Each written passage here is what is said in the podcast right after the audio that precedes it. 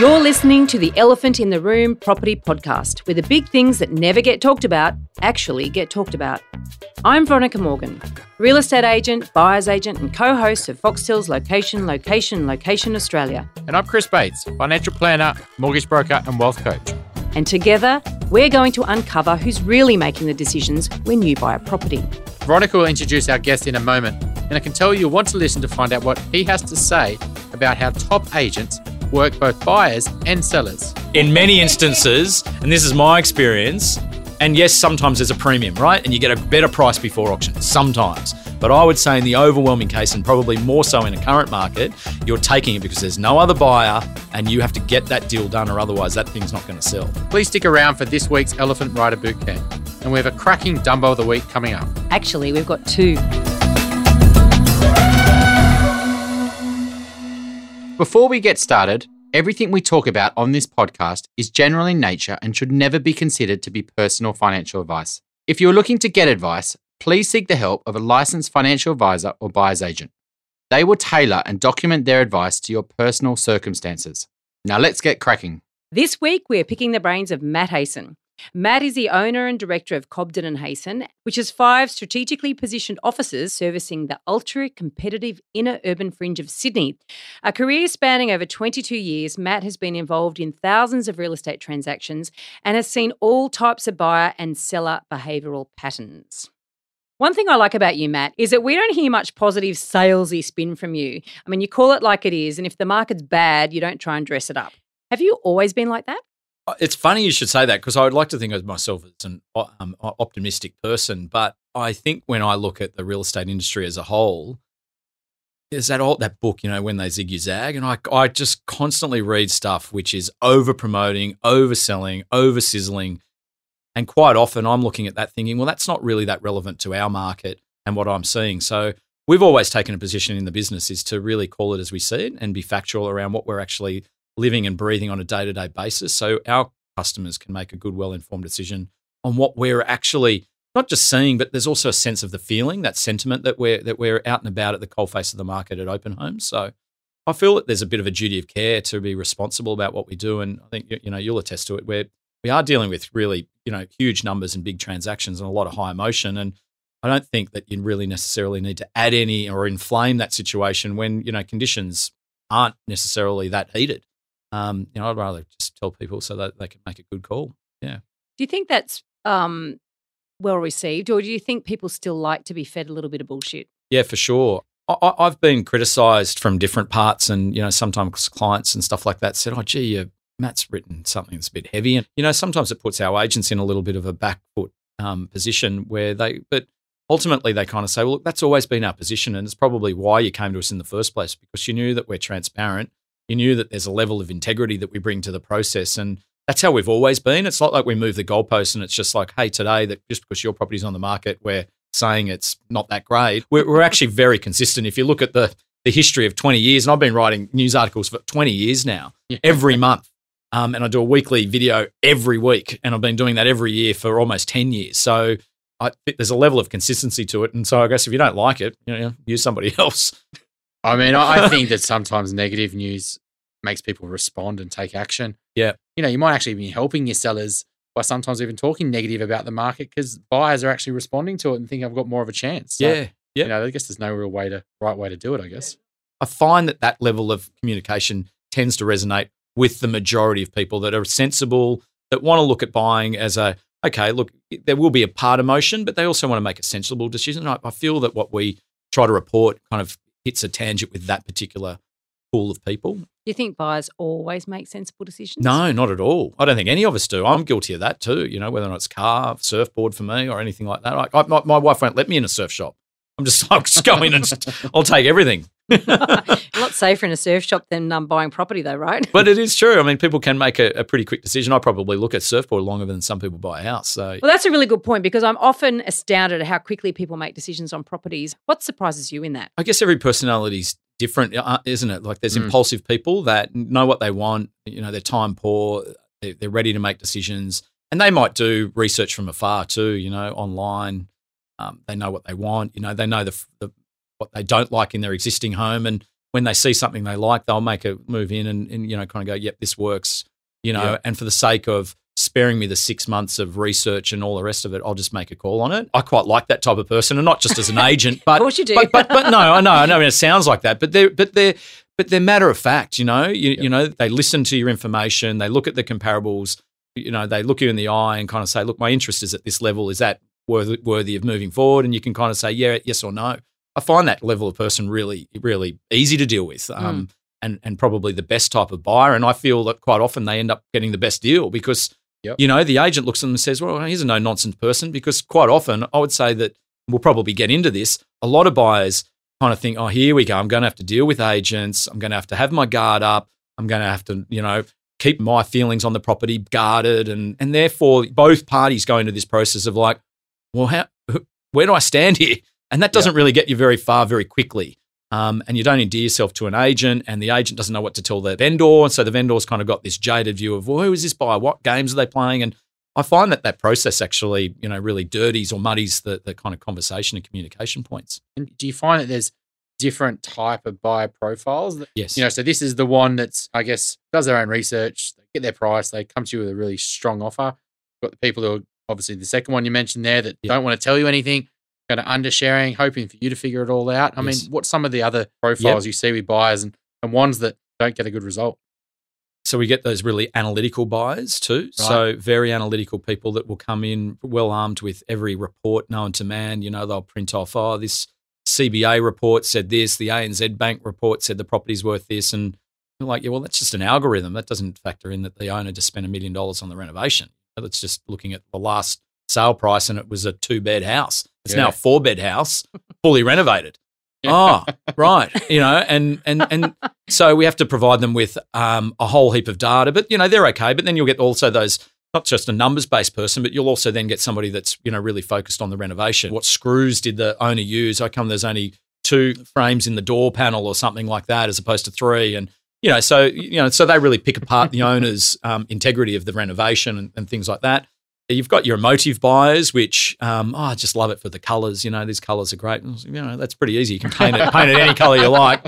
Um, that's that's an easy fix. But I do t- typically see that people fall into you know, there's probably four or five you know typical kind of buyers that we tend to see. So you haven't named them, you haven't sort of profiled them. Oh, you know, you t- I mean, there's Come all that. NLP stuff and there's all that kind of stuff. But yeah, I find that there's a little bit of of many of those personalities. I mean, obviously there's stronger parts to each personality, but there's a bit of everything. I guess when it comes to a purchase, particularly if you're not an investor, doesn't matter how analytical analytical you are, there'll always be a bit of emotion that'll come through. And and and it's amazing even when that buyer comes through well armed with all of their information, everything like that, and you go, yeah, that's all good and well, but someone just offered 200 grand more than you.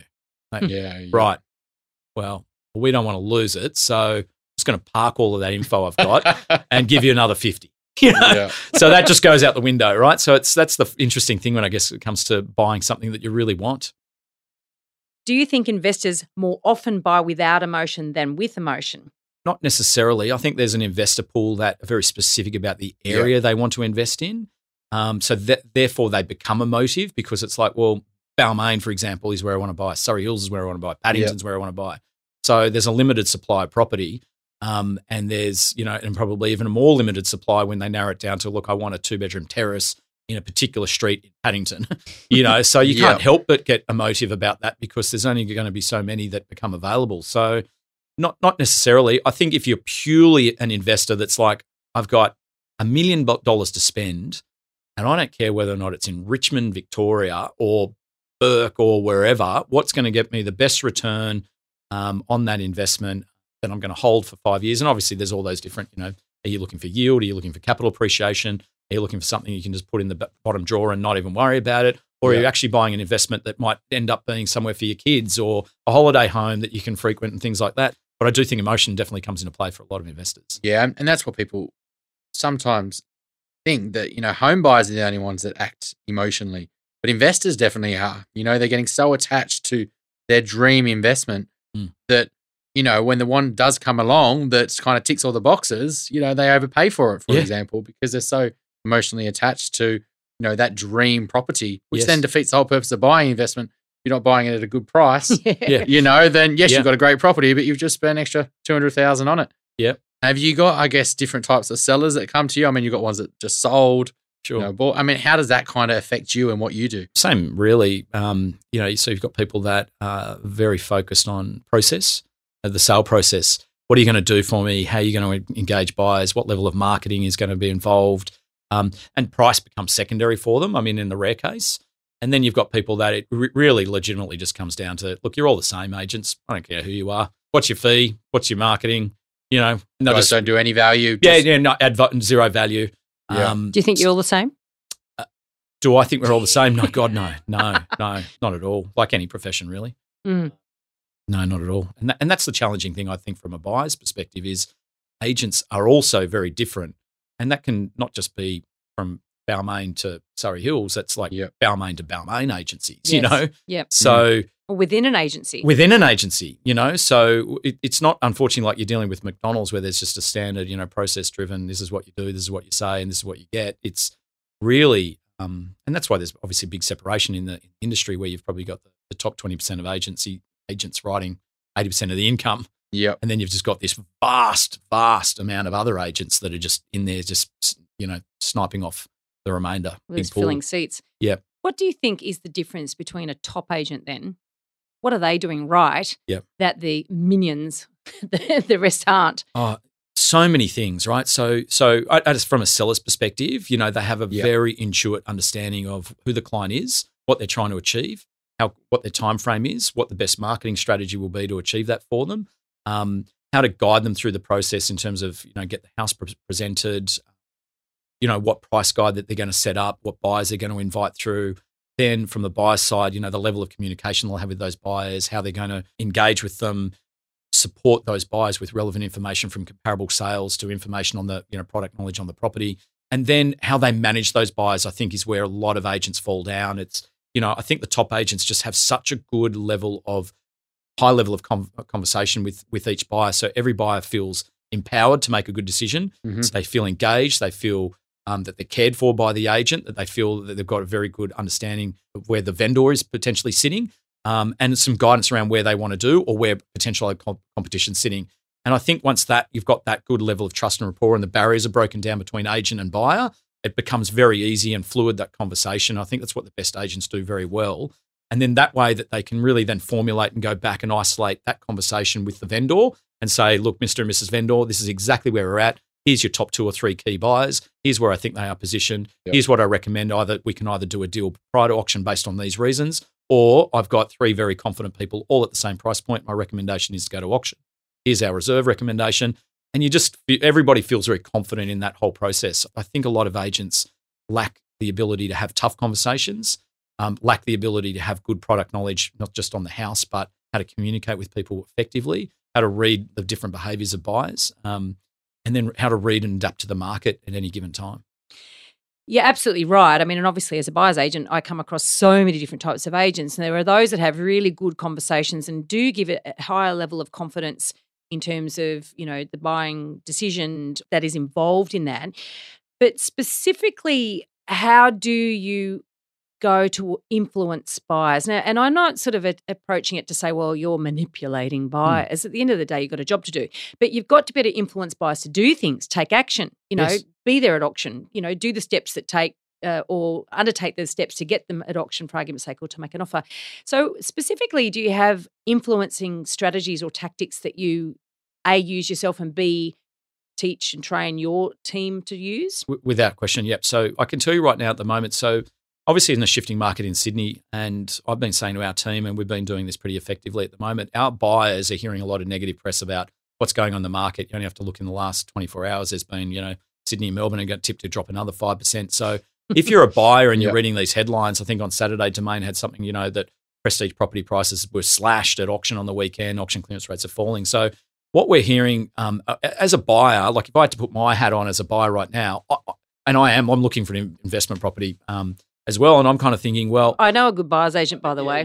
do they work in up in Byron? That's where I'm heading. But anyway, I think to myself, if I was a buyer right now, I'd be thinking, gee, is it the right time to buy? Like even if I saw the right thing. So what we're doing and speaking about as as agents and, and, and a company is we're really trying to provide buyers with confidence. So if somebody comes in, we're spending a lot of time with them face to face at the open home because we always find that we're most influential when we're seeing them as opposed to trying to get them on the phone on Monday when 10 other agents are ringing them. So if you're a buyer right now, you're getting harassed by agents because if you're active and ready to go, Yep. and every agent knows that, they're going to try to push you to any property that's available because we're not dealing with a high or a big depth of buyer pool at present. So at the moment, we- we're trying to get as much influence face to face at the open home. And if somebody says, look, I like it, we'll then start to really drill in and say, look, what are the key things you like about it? And what are, where are the reservations you might have about the property? So somebody might say, look, I, you know, the street doesn't have parking, for example, and I'm not so sure, you know, I've got a nice car and everything like that. So in, in that instance, what we'd do through the process, right, we'd make a little note to say, look, they're not so sure about the parking. So what we'd try to do is encourage them to come down and have a look at it at times when there is ample parking on the street. Or Yep. then we'd reinforce to say, look, so many other people in the street, obviously all of these properties in the street have sold and they don't have parking and they've sold for a lot more than the property that you're looking at. And one of the benefits, I guess, of being in this particular location is you can you actually park and you walk everywhere. So we try to reinforce some of the things, and um, and then I would find that what we're doing a lot more not now is texting people mid campaign and reinforcing a lot of the good things about the house. Because I think when you come through as a buyer and you're not sure about something, it's very easy to magnify why you don't like it, and you forget about all the great things why you were there in the first place. You know, we've got great floor plan. It's got high ceilings, or it's got a really nice open plan uh, layout out to the garden, or something like that. So we'd kind of send them a text message to say, look, just sort of let you know, I'm just getting great feedback about um, the, the great layout and reinforce some of those really good positive things and to say, oh, look, you know, a couple of other buyers have also mentioned that, you know, the parking's not a big issue in that area. Using social proof. Yeah. Yeah. Well, I mean, you're also trying to become the trusted advisor on the buyer side as well as the seller side Yes. because and actually make recommendations in you know many different ways rather than just a price. Do you find that that's where agents are trying to the good agents are actually going well? Not only do I need to tr- be a trusted advisor for the seller, but if this property doesn't suit a buyer, I'm better off trying to, I guess, coach them into a better property or find a better property for them Rather than just trying to get two ends meet. Yeah, for sure. In a more challenging market. And when I say more challenging market, this actually is a normal market. This feels like the market that I grew up with for the first 10 or 15 years of my real estate life.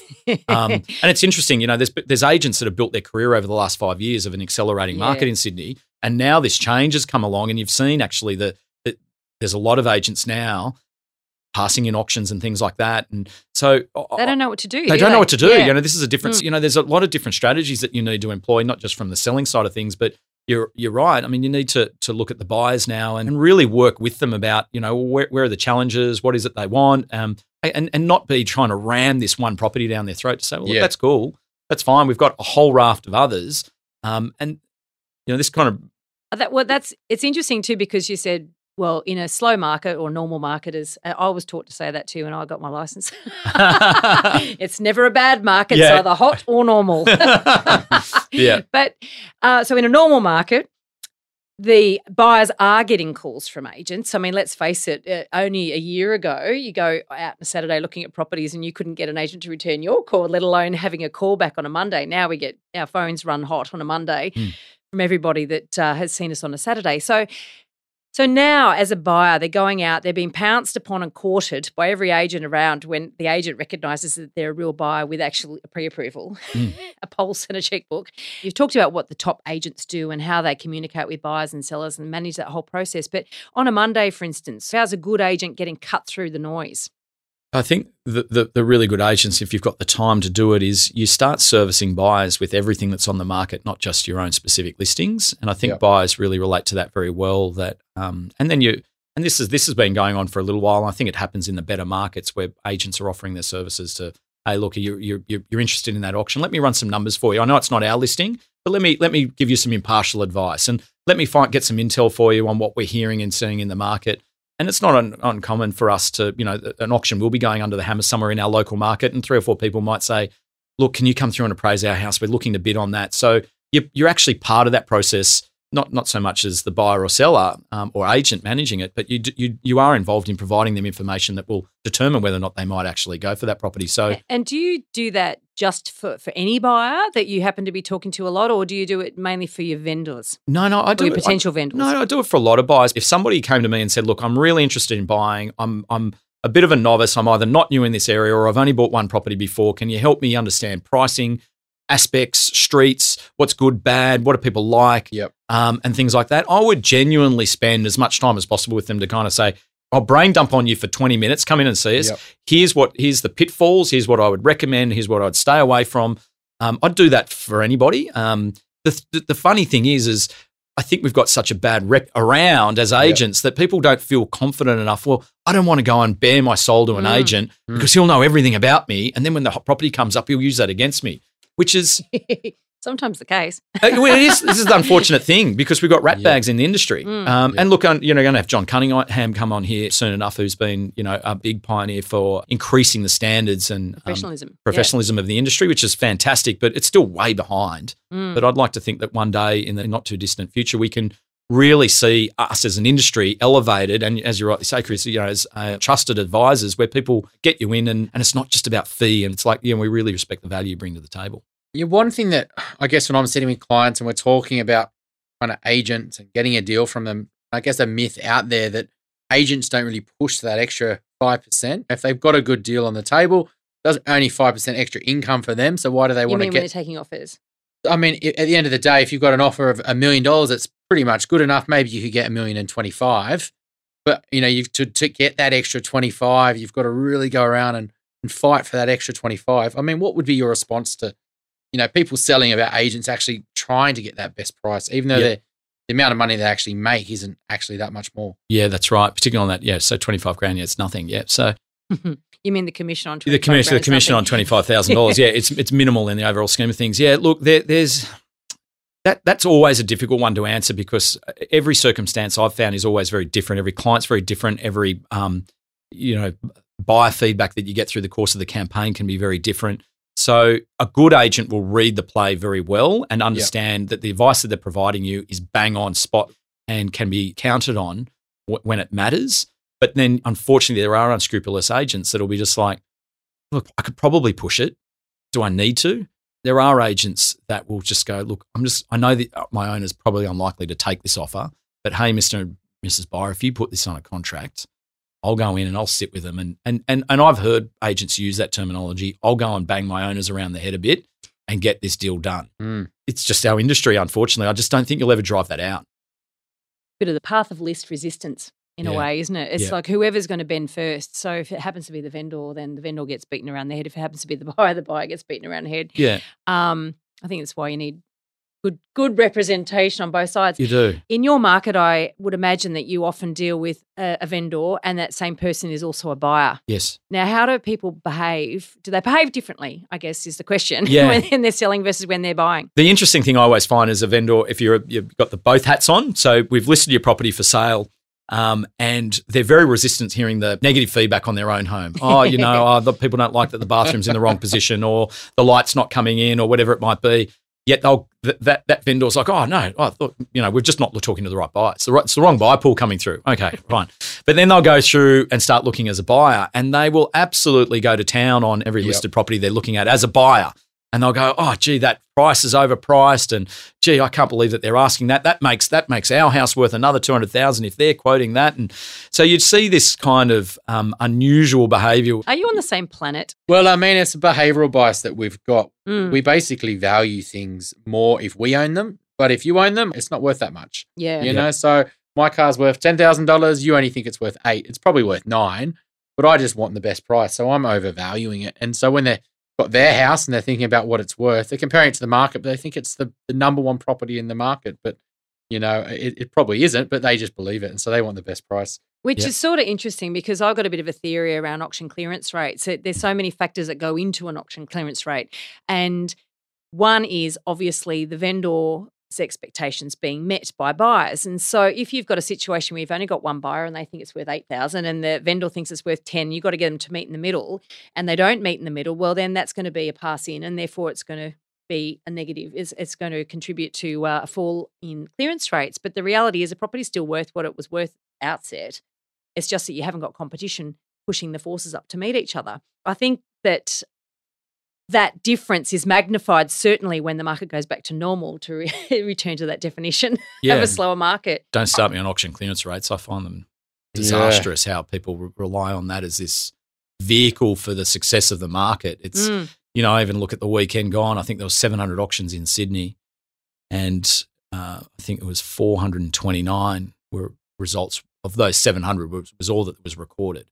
Right. So, so, but they come out banging, oh, it's a 70% clearance rate. It's like, well, hang on, 300 sales weren't reported. That's a big portion of your data that's missing. yeah. It's Um, true, but if they do have the same measurements week in week out, and there's and the proportion of non-reports versus reports is consistent, then It's- there is a barometer that you can use. Yeah, I get yeah, it. Yeah, But it's it, it- But it's one indicator. it's one indicator. yes, exactly. I agree. And, with and the you. other thing as well is, and Damo Cool will probably argue with me here, is you know I, I still don't understand to this day why a sole prior goes into an auction's success, because in many instances, and this is my mm. experience, and yes, sometimes there's a premium, right, and you get a better price before auction, sometimes. But I would say in the overwhelming case, and probably more so in a current market, you're taking it because there's no other buyer. And you have to get that deal done, or otherwise that thing's not going to sell. Oh, no, So this is a golden elephant in the room content. So, I love uh, this. the auction is not the mechanism that achieve the, the right amount. It's actually the private treaty negotiations beforehand with one buyer. So if you took that one buyer to auction, that's not selling. Or, but hang on, I, this is a good debate because I agree. I 100% agree with where you're coming from here. But you could say that the auction is the mechanism that created the cloak and dagger Mm. Yeah, the smoke and scenario, mirrors. Yeah, the perception of- yeah. for that buyer to feel the pressure that they had to make an offer. And I know there's a lot of manufactured offers prior to auction at the moment. And when I say manufactured, it's the agent recognizing there's only one strong buyer or one buyer, and they're manufacturing the offer before they get to auction, before that buyer recognizes they're the only person interested. So this is really, really important for buyers to understand that this goes on. Oh, yeah, absolutely. Yeah, but I think some of them don't even care because it's- it's the house they want. yeah. They don't delve into it. I mean, and, you know, as agents, we can skirt around the truth. You know, oh, how many other people are there interested? Oh, it's three or four. You know, oh, what are they going to do? Oh, you know, they're, they're mucking around. They want longer settlements. They want all, eh, you know, there's, you can string out settlement. conversation. yeah, longer settlements. There's all of these conversations that to, to, to a buyer who's not savvy and, and to be frank, no, no, no one's that hard nosed that they like, that's bullshit. I'm, I'm going to hold my position and just hold. Even though I love this property and I want to get it, I'm just going to wait and see what happens at auction because you're right. The auction does play a role and it just gets closer and closer and closer. And it doesn't matter how hard nosed you are. If if your partner or somebody's in the background going, God, just, just get it. You know, this is our, I want my weekends back. It's the house we want. You know, I would call that loss aversion. I mean, Loss that is that is a Yeah. bias that that um, you know we talked about with Simon Russell in episode one, and he talked about during the actual auction uh, how the, how an auctioneer can actually play to somebody's fear of loss. Their fear of the pain of loss is actually greater than their their anticipation of the of the joy of winning. You know, so they they fear that by getting to auction they might actually lose it, so they're prepared to actually spend more money Yes. than they probably need to in remove order the to- risk. yeah, take the risk out Not of feel it. guilty and Yeah. sad about missing out on that property. Yeah. Yeah. I guess buyers sometimes don't know what they're getting themselves into is something called sunk cost bias. So, you know, I guess is it something that, you know, I see that agents would be, you know, just get a building and pest done or just get the contract done or just trying to get buyers to invest in the process a little bit because the more that they invest in the process, the more they don't want to uh, kind of lose out on the other end. For sure. Do you find that something that, you know, real estate agents will, will want people to Yeah, do? look, there's, there's all of those little flags that we look at as a buyer moves through that process to become further engaged in a property. But look, I'm a huge advocate. I love the fact that now most agents, particularly in the better suburbs, are doing everything in advance. So as a consumer, you don't need to invest as much money, and um, and that was a byproduct, obviously, of the heated market where people were spending thousands of dollars on building and pest reports, solicitors review contracts, only to turn up to the auction and see it sale three or four hundred thousand dollars above where they were positioned. So um, so I think it's a good thing now that we're seeing more and more agents um, and sellers wear the cost of, uh, of a building report or a strata report um, and do, do all of those things in advance. So as a consumer, you can come in and say, look, I do like it, and we can just provide you with everything straight up. We can. It's a very transparent process. So, but then there's other things, you know. Um, I, I, this is an interesting thing I've noticed in the market. Whereas previously, when the market was heated, we used to be concerned if a buyer was coming back for the third inspection. We'd be like, oh my God, if they come back for three times, they're out, right? they're thinking of reasons not to buy it. When the market's heated, Yeah. you know, like it was kind of one inspection, good. Second inspection, yeah, just check everything again. Right, you're in, done. But now we're actually showing buyers through four, five, six times, and that's a positive now. So if they're coming back four, five, six times, buyers are taking the time, they're getting a bit more involved in it, they're getting a bit more engaged, and they're bringing their family in because they've obviously got time now. It's not as heated as it once was. So we're actually seeing it as a positive, and so we're trying to encourage as much as possible private appointments. Come back and see it again. I'll show you whenever. So the more times, you know, so there, that's how we're that's our barometer of engagement now. That's interesting. There's a couple Yep. of biases in that. There's the, the sunk cost, i.e., that they've sunk their own time. They've spent their own time and they've invested their Yep. time in that property, but also the reciprocal bias that you spent all your time Yeah. going to meet them Yeah. outside hours and, That's right. and what Yep. they're going to give you in return. Yeah, and it's it's a pretty good trigger too to really say to somebody, "Gee, you're pretty close here. You can have your weekends back now, and you don't have to be meeting people like me on a Saturday." That's gold. I've been loving this conversation because we've been getting such insights into how really sophisticated agents work with buyers. But I would love some of your Dumbo examples, Matt, because every week we hear incredible stories of the dumb things property buyers do, dumb things that end up costing them a lot of money and or creating a lot of stress, mistakes that can be avoided. So please help our listeners here Give us an example of a property Dumbo because we can all learn from these stories. I've got a couple here. Do you want me to, you want me to launch a couple at you? I'll try and keep it quick for you. So Let's I'll give you it. I'll give you a buying example, right? So, um, and and you would see this, Veronica, the, the emotional buyer, right? So um, I've got an example of, you know, recently we had a a buyer who missed a property at auction, and uh, there was a fair bit of pressure from his partner, his wife, uh, to get this property, and they were the underbidders. They missed it by thousand dollars, right? So, um, so it was close, right? So it was a lot of tears and everything like that. Had their heart set on the property. Anyway, um, after the auction, they were looking at another property as a secondary property, which was also through us. And they, after the auction, they said, "Okay, well, we're really disappointed about that." They said, "Listen, what's happening with that other property we're looking?" at? It's like, "Oh, look, it's you know, this is what's happening. It's still going to auction in a few weeks, and etc." We want to buy it. I said, "All right, okay, but you, you should." on the auction day? on the day of the auction, like uh, half an hour after they just missed the other auction. Well, we want to buy it. They were suffering. Yeah, and I said, "Well, do you think that's a wise thing?" And I like, I, and I- you know, I, I'm a salesperson, right? So I'm not going to, you know, Not gonna I- say, I'm "No, going to listen. I'm not going to say no, you can't. You know, I've got a vendor there that's obviously who who pays us, but at the same time, you've got a Hmm. humanity side to you. You're like, okay, well, these people are clearly emotional. So I actually said to them, look. Sure, you, you've been through a couple of times. Yeah, it, it's still for sale, but um, you know, do you want to think about it overnight? You've just missed this auction, you know, and, Yeah. and make sure you're making the right decision. Nothing's going to happen tonight. Let me do it. that house is not selling today right? So it's a Saturday afternoon. It's still going to be here on Monday. If you want to think about it, no, no, we want to buy it now. okay, well, so, all right. Well, what do you want to offer? We want to offer over the asking price. Okay. What's your thinking around that? Well, we just want to get it done because we don't want to go through this excruciating process again. Wow. Okay. All right. Whoa. So, all right. Okay. Fine. Let's do it. So that, that they they bought it, you know, and and you know, there's only so far you can kind of you know give them advice around. Do you want to sleep on it? Do you want to think about it? Anyway, they bought it that afternoon. Paid overs, you know, over market for it. Certainly paid over where the other buying interest was sitting. Um, could have quite comfortably have gone through the process and been at auction and probably bought it for less. Um, but you know, And emotion still got it. and still got it. So if you want to talk about Dumbo, I mean, it's That's you know, the it's- elephant. That's Yeah, the elephant. isn't it? The Completely emotion- the out of motive control. elephant. And um, Yeah. you know, no matter what they were Oh thinking my on the God. one minute they're driving in the car to buy one property, and they're driving back in the car and they bought another one. yes, So yeah, they still um, got a bottle of champagne though. and, yeah. they, and they avoided loss aversion. Yes, Yes, that's it. The pain was not worth it. yeah, But you said you had another one. I Let's, do. let's Look, that. a second one, which is a bit of a hot topic at the moment, because unfortunately, look, a large portion of what the business that we're doing at the moment is through separation, um, and it is sad to see, and some of them are quite nasty. So what we see is again, uh, you know, to sum it up as property Dumbo, is you really see two parties that are at complete loggerheads about what to do with the sale. So you will have one that doesn't want to invest in the sale, just sell it for anything. I don't care. I don't want to see partner A again, um, and just get rid of it.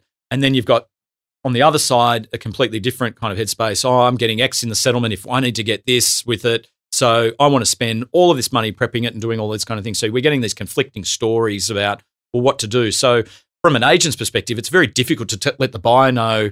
And we have to try to protect the integrity of the property and the sale. So you can't really disclose to the, the buyers, oh, look, I'm going through this horrendous divorce here, and these two people hate each other. And but at the same time, when you get an offer, for example, and they're not agreeing, they're not giving you any feedback or anything like that, you're left in this limbo land of what to tell the buyer. And they've, they've made an offer, and you're sitting there going, well, I don't know what to tell this person anymore.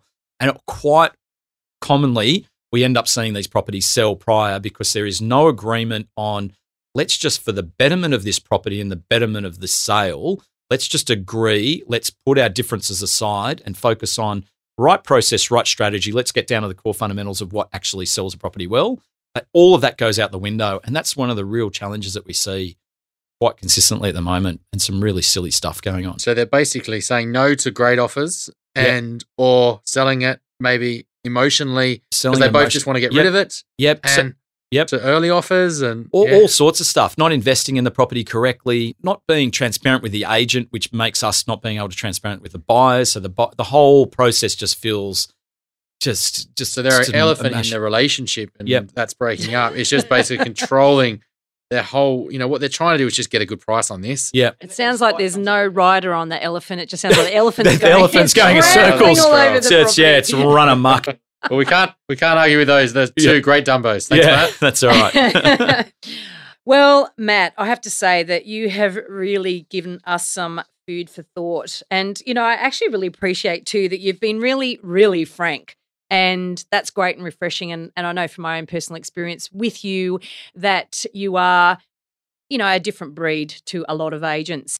But we've also had some amazing insights that have been very useful from a buyer's perspective as well. And I think that it's Yeah, important definitely. for buyers to understand that there are very good agents out there who, yes, are trying very hard to influence them, but at the same time are actually very good at what they're doing and you need to work with you. Uh, versus that was my biggest takeaway for today is, is actually to try to work with the agent from a buyer, you know, to be frank, you know, to, to talk about things and not just feel like you can't share.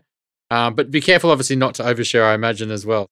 Yeah, it's Thank the you, Matt. Yeah, no, pleasure, guys. Yeah, I think one one of those parting comments would be that, yeah, a lot, a lot of the times we recognize, and, and sometimes we see that a buyer actually wants to buy it, but they, they almost self sabotage themselves in not trying to get it for whatever reason because they don't trust the agent or they're not sure if it's the right investment because it is a big decision for them. And sometimes our advice is, whilst it is might be perceived as persuasive or guiding, it's kind of like this is the right house for these people.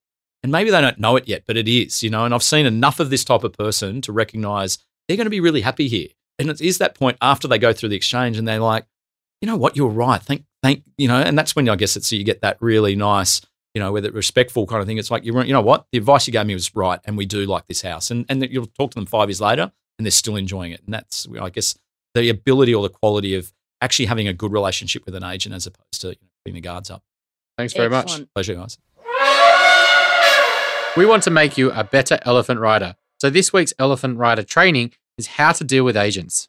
And the thing that's really important to understand is that they are human beings just like you are. So they will respond to the same sorts of things that you will respond to. So if you are a reasonable person to them, they're going to be reasonable to you, generally speaking. So be well researched and well educated. And so then when you actually go in and deal with them, you're coming from a position of knowledge rather than a position of fear or disbelief or lack of trust. At the end of the day, the agent is not sure really whether you're telling them the truth, just like you're not sure they're telling you the truth. So be as reasonable as possible. Obviously, keep some cards to your chest, but don't play games with them. Just be real, and you're going to get a better outcome from dealing with an agent that way. So Veronica, what have we added to this week's elephant memory bank? Well, I think it's really appropriate that we should help people choose selling agents. I think Matt has uh, clearly articulated in this episode that there's a big difference between good ones and bad ones, and indifferent ones, I guess. So I put together a checklist to help you choose a selling agent. The link is available in the show notes for this episode on theelephantintheroom.com.au. Now, please come back and join us next week where we interview Kate Lumby. Now, Kate is a principal of her own agency with her husband. She's also an auctioneer. And what we're going to find out from Kate is really how buyers are impacted and how they start making decisions about properties before they even walk in the front gate. Now, Kate takes us right back to before she lists a property effectively and all the little things that go into making sure that buyers have emotional responses to that property. Once again, it's an episode not to be missed. Kate lifts the veil on a lot of things that are a bit hidden in this industry, and as a buyer, you will learn so much. The Elephant in the Room property podcast is recorded at the Sydney Sound Brewery. This week's podcast was recorded and edited by Gordy Fletcher. Until next week, don't be a Dumbo. Me again. We're looking forward to spending more time with you and uncovering what's really going on in the world of real estate. Please subscribe. Be sure to send us a message, leave an iTunes review, and tell your friends. Now, remember, everything we talked about on this podcast is general in nature and should never be considered to be personal financial advice. If you're looking to get advice, please seek the help of a licensed financial advisor or buyer's agent who will tailor and document their advice to your personal circumstances with a statement of advice.